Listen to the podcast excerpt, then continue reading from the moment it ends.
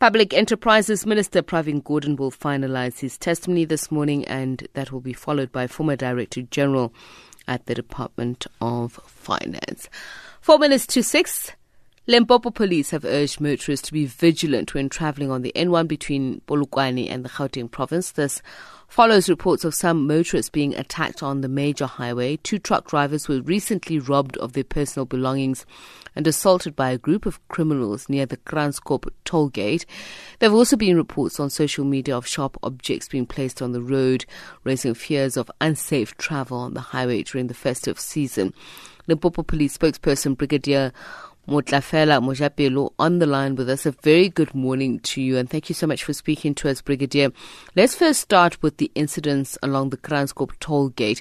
Do they happen shortly before the toll gate when people have stopped or on their way there? What exactly happens? Well, a very good morning to you, Peter and listeners. Um, we have had incidents of crime being committed along the N1 road, more particularly um, N1 road south of Polokwane just after the Carousel toll gate and also uh, beyond Kranskop toll gate. Um, we've had uh, the people, especially motorists, being attacked by unknown suspects after stopping alongside the road, either to relieve themselves or after having experienced a uh, breakdown.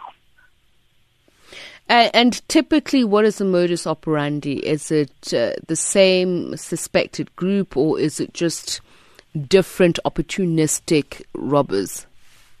Well, um, we, as a province, have established a provincial task team to particularly deal with these particular problems uh, proactively and as well as reactively. Reactively in the sense that we will then be investigating all cases that have been reported along the N1 in the recent past, and uh, also proactively to prevent any further um, crimes that might be committed along this uh, particular route.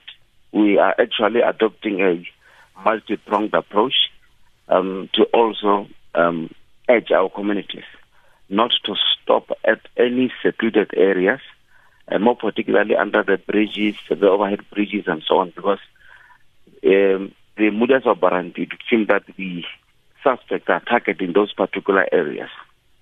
And those who are forced to stop as a result of stepping on sharp objects or whatever items have been left on the road to impede their journey, what do you advise in that in that kind of occurrence? Well, uh, we've got about four police stations that are lined up um, along this particular N1 road between N1 South as well as the R101 road joining Gauteng province and Limpopo. Um, we've got the we, we actually issued telephone numbers of those police stations so that mm. if they perhaps fall into trouble or suspect that something might be happening to them, they should contact those police stations. We haven't formally received complaints about people placing sub objects on the road, uh, but uh, nevertheless, we, we got that from social media and so on. That's why we urge our people to be vigilant on the road and uh, we also deployed a number of uh, highway patrol vehicles along this particular road to make sure that our motorists are traveling safely. Thank you so much for speaking to us. Police spokesperson Brigadier Motlale Fela Mojapelo.